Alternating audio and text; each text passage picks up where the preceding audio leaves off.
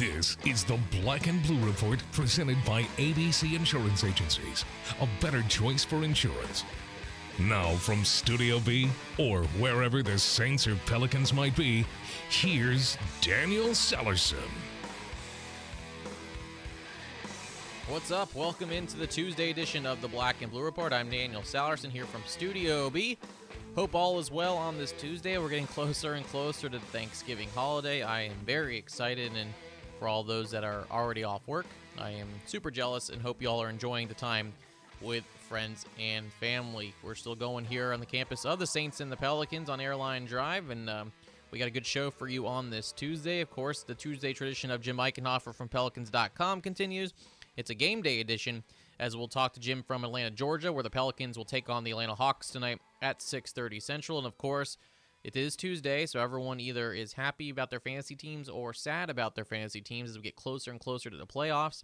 And we'll have Jake Seeley on from RotoExpert.com. They're trying to help your team a little bit with some waiver wire pickups and maybe some guys to look out for during the Thanksgiving games on Thursday. A busy day for the Pelicans yesterday as they announced that they signed Anthony Brown to a contract. Anthony Brown most recently played for the Erie Bayhawks of the NBA D-League. Just 3 games, but averaged 29 points per game on 55% shooting, also 65% from three-point range, including 4.3 rebounds and 4.3 assists. He also played for the Lakers. He was released by the Lakers after training camp. I just think with their young team, they didn't have enough room for Anthony Brown. So that's why he played in D-League. He was drafted by the Lakers last season in the 2015 NBA draft, 34th overall. Not sure how many minutes he'll play, but Anthony Brown is the Pelicans' 15th man on the roster now as they waived Archie Goodwin on Sunday. We'll hear from Anthony Brown later on in our Pelicans warm-up show.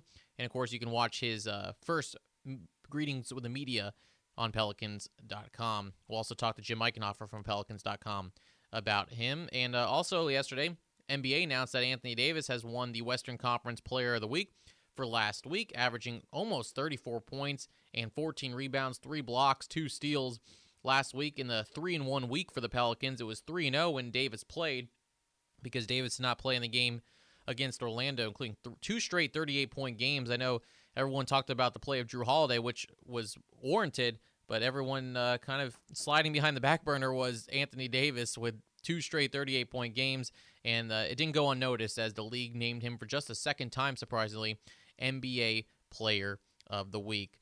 So also the week that was in the NFL is now officially done, and the Raiders, big win over the Texans last night, 27-20. Pretty cool seeing the game in Mexico City. I believe it was the first Monday Night Football game outside of American soil, so it was pretty cool to see that happening, except for the laser pointers that were going in Brock Osweiler's face.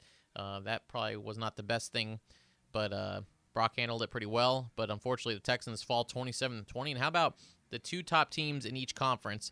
You have the Oakland Raiders now leading the AFC at 8-2, and you have the Dallas Cowboys at 9-1. The last time those 2 teams were atop the conferences, 1983. This is after Week 10. So 1983 after Week 10, that's the last time the Raiders and the Cowboys together were atop the NFC and the AFC.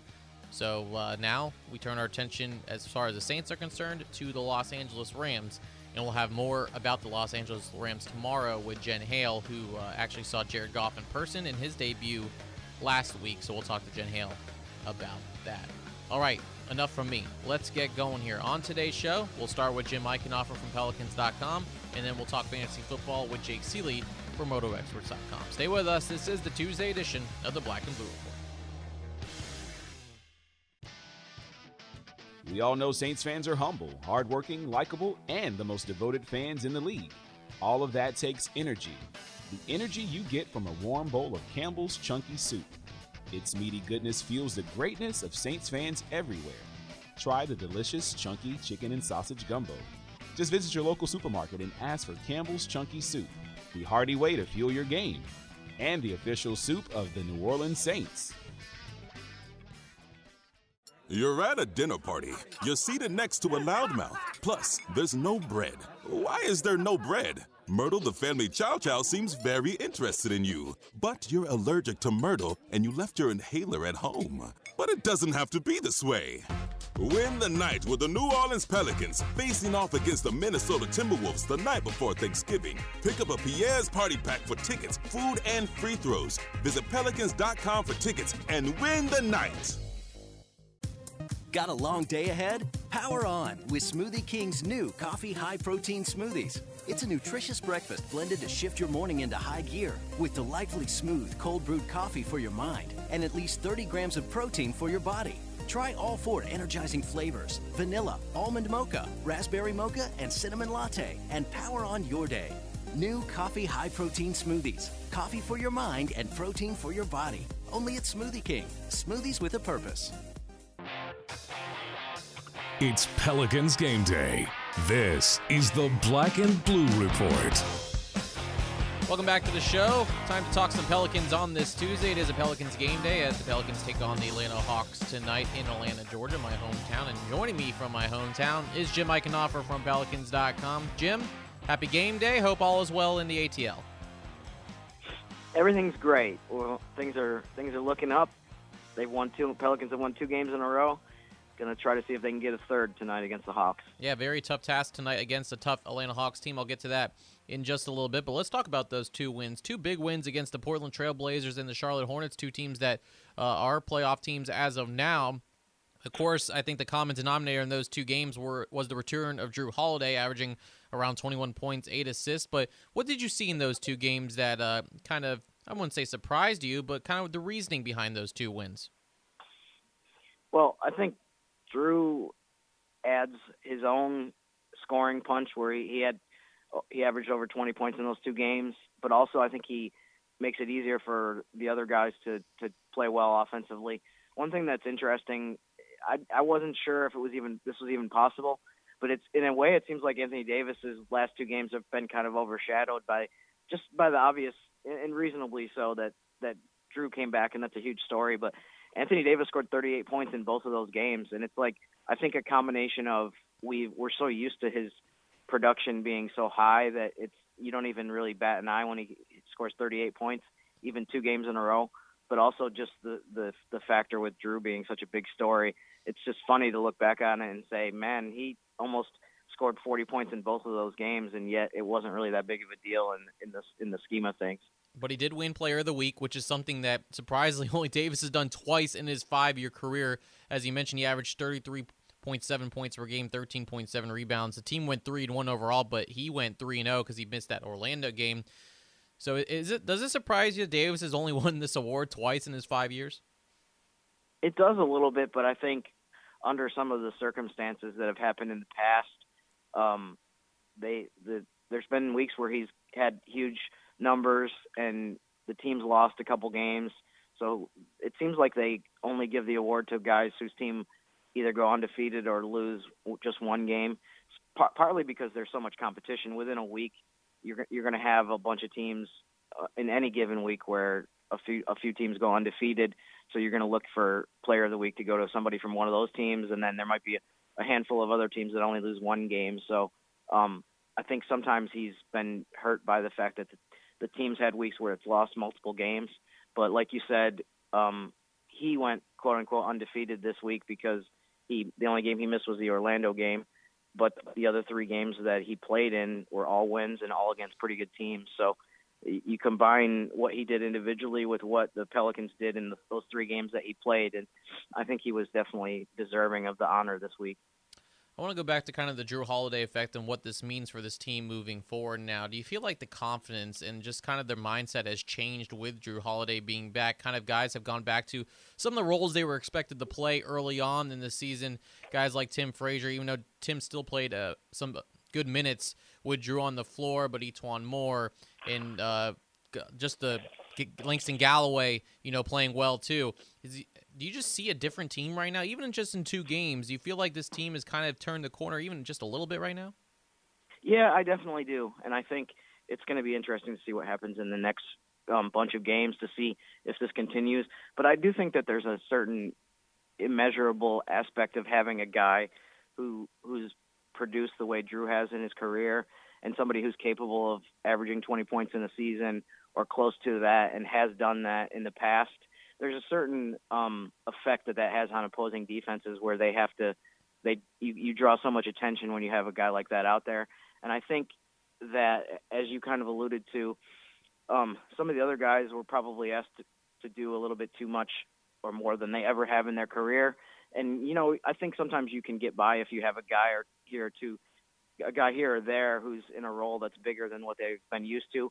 But it seems like almost across the board that's been the case. So, and I think Tim is probably a good situation as well, or a good example as well, where, you know, he definitely hasn't been in a situation like this before where he's had to start from the beginning of the season. And, you know, it just seems like it's a better fit for everybody. And I think too, sometimes as much as people were in an uproar during the 0-8 start and people were disappointed, I was disappointed. Everyone was. You have to remember that this team was not put together. This team was put together with the idea for this season that Jrue would be available. And obviously no one knew that he wasn't going to be there. And it was completely unforeseen, the circumstances that happened. So it's been good to see what the team looks like with him on the floor, even though he's still kind of playing like relatively limited minutes. It's incredible the impact that he's had right away in the first two games. Yeah, no doubt about that. Let's move on to a new Pelicans player that was announced yesterday, Anthony Brown. He was cut by the Lakers during training camp. I believe it was just a roster cut as far as they didn't have enough room to keep him. Has been shooting lights out in the D-League, almost 30 points per game, 65% from three. Was a great shooter all his career at Stanford. Besides basically shooting, or what else can you tell us about Anthony Brown and what can he bring to this team, or is it more just another body right now and kind of a low-risk, high-reward acquisition?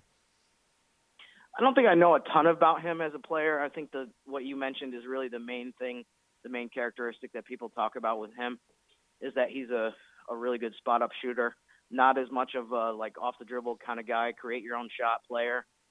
He got some experience with the Lakers on a team that wasn't a contender and that was really out of the race, so they were able to give young guys and unproven guys a lot of minutes.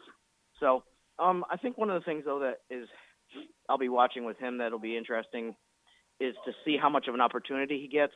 Obviously, the guy that was waived to create the spot for him, Archie Goodwin, he had a chance to play here and there, but when Jrue came back, his minutes really kind of evaporated, and Buddy Hield, who's ahead of Archie Goodwin in the rotation, his minutes have also decreased. So for somebody like Anthony Brown, who was signed and, you know, to complete the roster and get you back up to 15 guys, I'm not sure if it's a given that he's going to get a chance to play. So I think that's really the biggest thing right now that I'll be watching with him is just what kind of opportunities he gets, because it's definitely not a sure thing if you really look at the rotation and the situation of the roster that you're going to see him, for example, on the floor tonight or in the next couple games. But I could be wrong, but I guess we'll have to wait and see. Yeah, we'll keep an eye out on that. That's for sure. Let's talk about tonight's game between the Pelicans and the Hawks. Hawks are kind of reeling a little bit. 2 losses in a row, uncharacteristic of a Mike Budenholzer team. Pelicans on a 2-game winning streak. Pelicans haven't had that much success against the Hawks in Atlanta. What are some of the keys tonight to make this 3 in a row against a very tough Atlanta team? I think one thing against the Hawks that's always important is that you have to be in the right spots on defense. They're one of the best teams in the league at executing their offense and getting easy baskets. It seems like a lot of times when you play against them, they'll get a handful or more of backdoor cuts for layups, and they're just a really crisp passing team. They seem to get the ball to guys in the right spots. So it's one of those things where you have to be aware and alert on defense at all times. One good thing for the Pelicans, I think, as we've talked about a little bit in this early part of the season, is even though they got off to a slow start, record-wise, their defense has been a lot better so far this year. And even, you know, some of the guys that haven't gotten off to good offensive starts and people have looked at that, for example, Solomon Hill, some of the guys like that have contributed defensively. And I think you've seen a better defensive team. And I think now that Jrue is back and maybe able to play more minutes as time goes on, you're going to see the ranking of the team go up even more. I think right now they're 16th or 17th in defensive efficiency, something like that. So I think I'm not sure if it was ever stated that they wanted to be a top 10 team, but I think I am curious to see if that is within reach once, you know, as time goes on and they keep making more strides defensively. Yeah, real quick before I let you go, I think one of the key players tonight is going to be Omar Ashik. And as surprising as that is, Ashik has always had good games against Dwight Howard, maybe not offensively, but defensively, and against a bigger Atlanta team. Ashik is going to play a key role tonight, don't you think? Yeah, I think so. And, you know, one of the interesting stats about Atlanta that they haven't really had much of a low post presence the last few years because they had Horford and Millsap, and those guys are both still have Millsap. Those guys are both face-up guys that can take you out to the three-point line and shoot jumpers and stuff like that. But Atlanta's actually leading the NBA in post touches so far based on the stats from NBA.com. Because of Dwight Howard, they're actually a team that does dump the ball inside. He doesn't take a ton of shots. It's not like back to his heyday when he was with Orlando where, you know, maybe he could average like in the 20s points per game. But he's definitely more of a threat and more of a focal point of their offense than anything that they've had recently. So, as you said, I think Omer is going to be important tonight because he's going to be matched up against Dwight Howard, and it's one of those matchups where I think Omer is a lot more comfortable because it really is kind of a traditional center, even though those are kind of fading away in the NBA. It's a guy that's more suited to Omer's style of play. All right, that's Jim Eichenhofer from Pelicans.com. Make sure you read his work before and after the game on Pelicans.com and the Pelicans Bubble app. Jim, I appreciate the time. Bring back a win, and we'll talk to you tomorrow at the arena. Sounds good. I will see you tomorrow. All right, time to talk fantasy football with Jake Seeley next on the Black and Blue Report.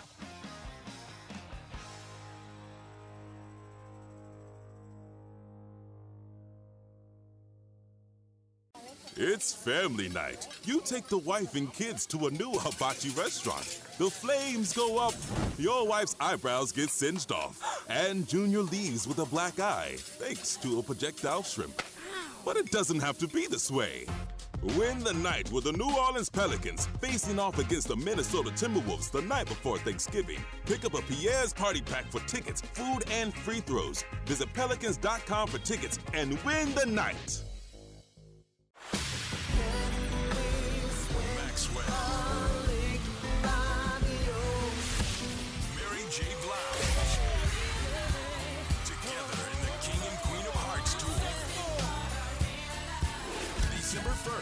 Smoothie King Center. Tickets on sale now at Ticketmaster.com. 800-745-3000 or venue box office. Maxwell and Mary J. Blige live. Ochsner believes the best way to predict the future is to invent it. Here, our doctors and staff are changing lives day after day. Every week, I'm operating on babies who are days old with hearts smaller than walnuts. We're giving these kids a life they wouldn't otherwise have, a chance to grow up. Sometimes cancer patients come who were told they were out of options, but Ochsner has the most clinical trials in the state. It's amazing to be able to give second chances. We're always a step ahead, even with simple things, like getting you in to see a doctor today versus a week from now, so what you have doesn't become something bigger. It makes a difference.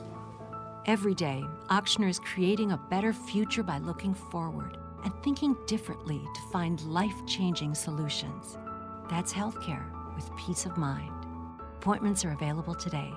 Call 866-OCHSNER or visit ochsner.org. Welcome back to the Black and Blue Report. Here's Daniel Sellerson. All right, time to talk some fantasy football on this Tuesday. Joining me now, as always, is Jake Seeley from RotoExperts.com, part of our Fantasy Focus, presented by Campbell's Soup. Hello, Jake. Hope this Tuesday finds you well. Happy Thanksgiving to you and your family. Yes, you as well. Excited for some extra football this week. Yeah, 3 games, and we'll definitely get to the Thanksgiving Day games in just a little moment. But let's talk about, first, the big injury news out of Cincinnati. A.J. Green is out for the Bengals. Not sure how long, but he has that hamstring issue. How much does this affect Bengals wide receivers and Andy Dalton fantasy-wise? Well, obviously, I think we all know it's going to take Andy Dalton a little bit of a step back. I don't think it's going to be egregious, but you can't take a talent like A.J. Green out of a lineup and expect everything to just be as good as it was before. We saw that they struggled a little bit at times early in the season with no Tyler Eifert, and now you have a whole other level of wide receiver. So I think, look, if you look at the team, Tyler Boyd is a name that's been floating around a lot, as people are saying, to go pick up. And I liked his talent coming to the draft, somebody that can find space over the middle of the field, do a lot after the catch. So I think he'll be able to step up. I think Brandon LaFell will be able to be their red zone option. If I'm playing in standard leagues, I probably go after Brandon LaFell. If I'm in PPR, I go after Tyler Boyd. I'm okay with ending up with either one of them because I think there's going to be some inconsistencies. I think once they get to the red zone, it's going to be a lot of Tyler Eifert. So his value might actually go up a little bit.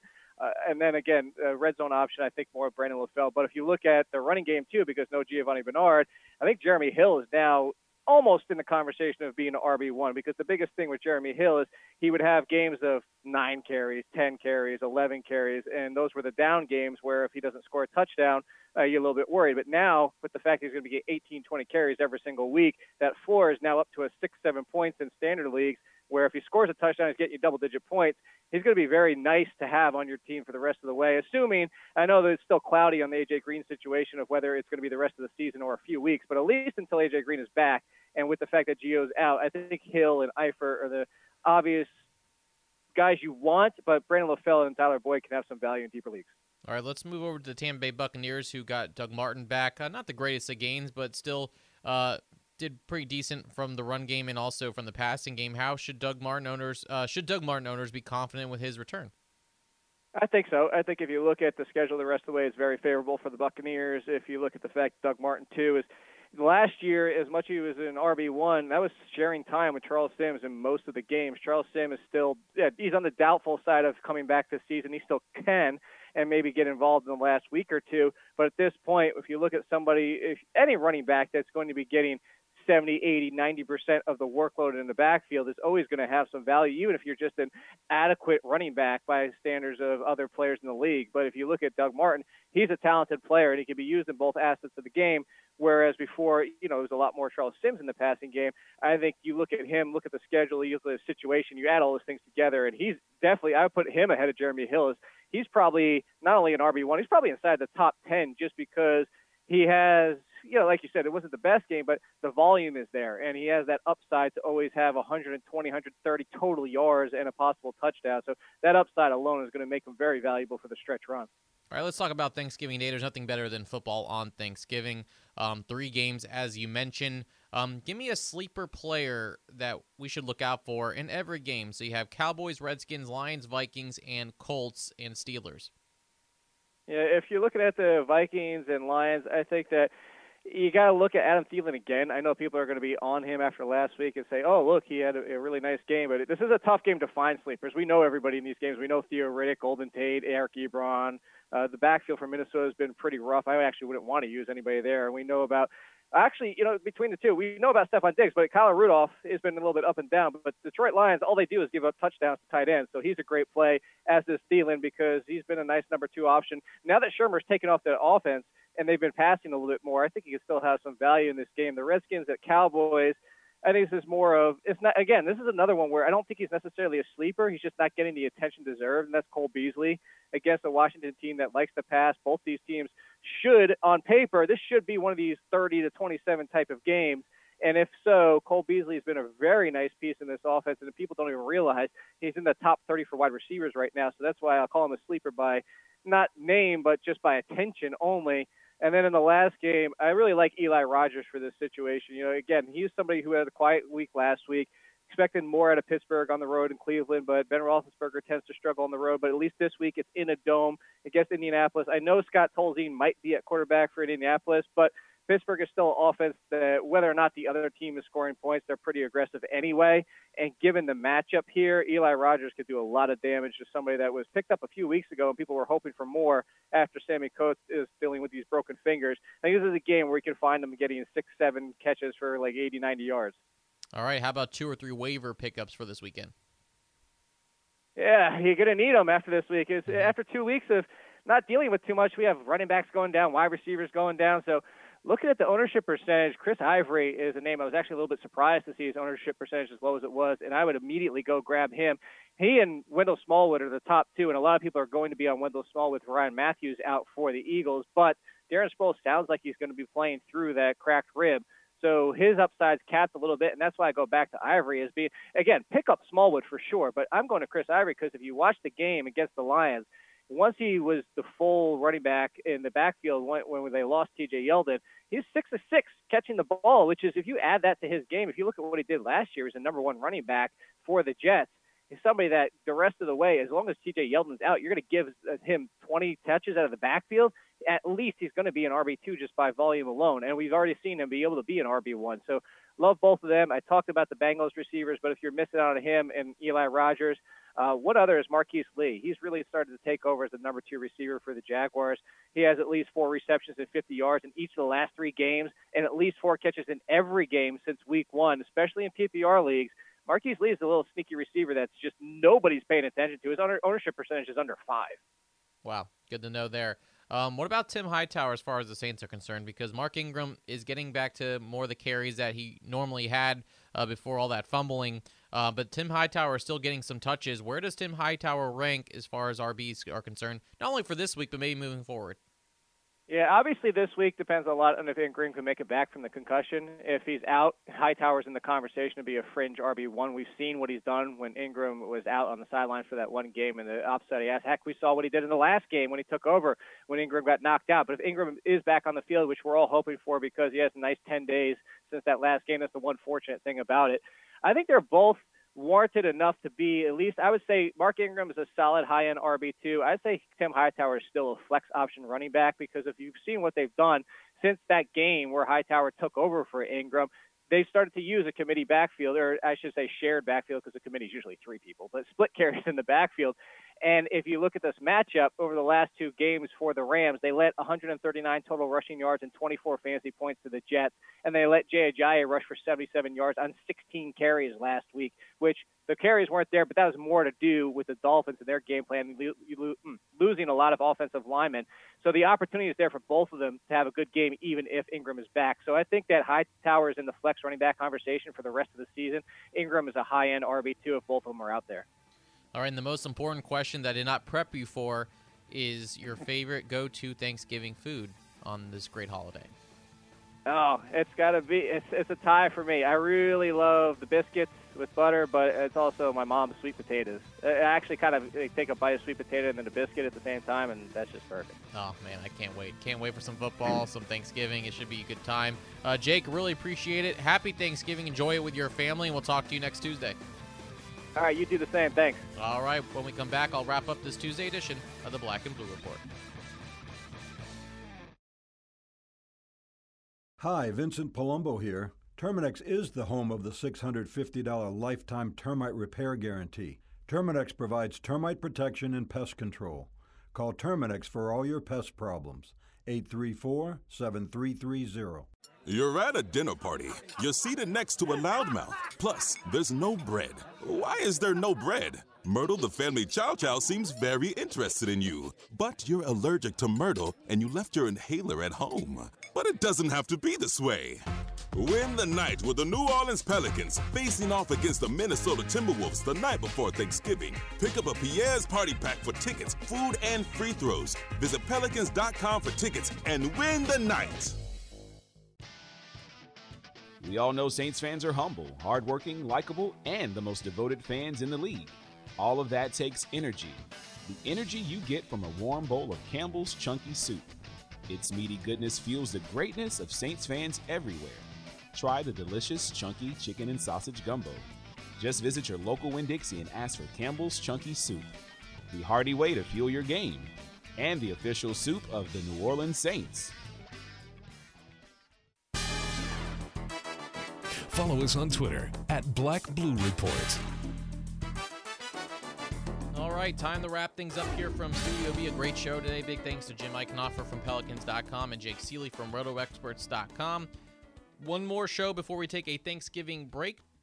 No shows on Thursday and Friday, but we have a good one for you tomorrow.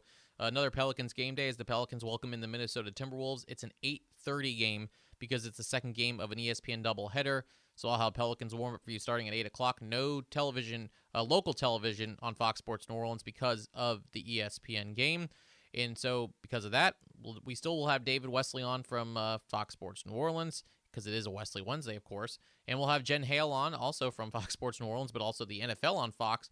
As I mentioned in our first segment, Jen Hale had the Rams game last week. and against the Miami Dolphins, and saw the Rams up close and saw Jared Goff's NFL debut. So Sean Kelly will talk to her about what can the Saints expect from the Los Angeles Rams. And since the Pelicans are on ESPN, we'll get the guy calling the game for ESPN, Ryan Rucco, who called the last game on ESPN for the Pelicans. We'll have him on to talk about tomorrow's game against the Minnesota Timberwolves. For tonight, 6:30 Central tip for Pelicans and Hawks. This one is on Fox Sports New Orleans and also on the radio, 99.5 WRNO and the Pelicans Radio Network. I'll have Pelicans warm up for you at 6, and a pregame on Fox Sports New Orleans will start at 6 as well. Pelicans looking to extend their winning streak to 3. We hope to extend the Hawks' losing streak to 3, as they've lost 2 in a row before heading into tonight's game. So lots of stuff for you. Log on to Pelicans.com, Pelicans mobile app, for all your pregame info. And we'll talk to you tonight on the radio, and hope you enjoy the Thanksgiving, as this will be the last time I talk to you before Thanksgiving. Happy holidays. Enjoy the time. Don't drink and drive, and be safe, and enjoy the time with your friends and family. Until tomorrow, I'm Daniel Salerson. Thanks for listening to the podcast for Saints and Pelicans fans, the Black and Blue Report.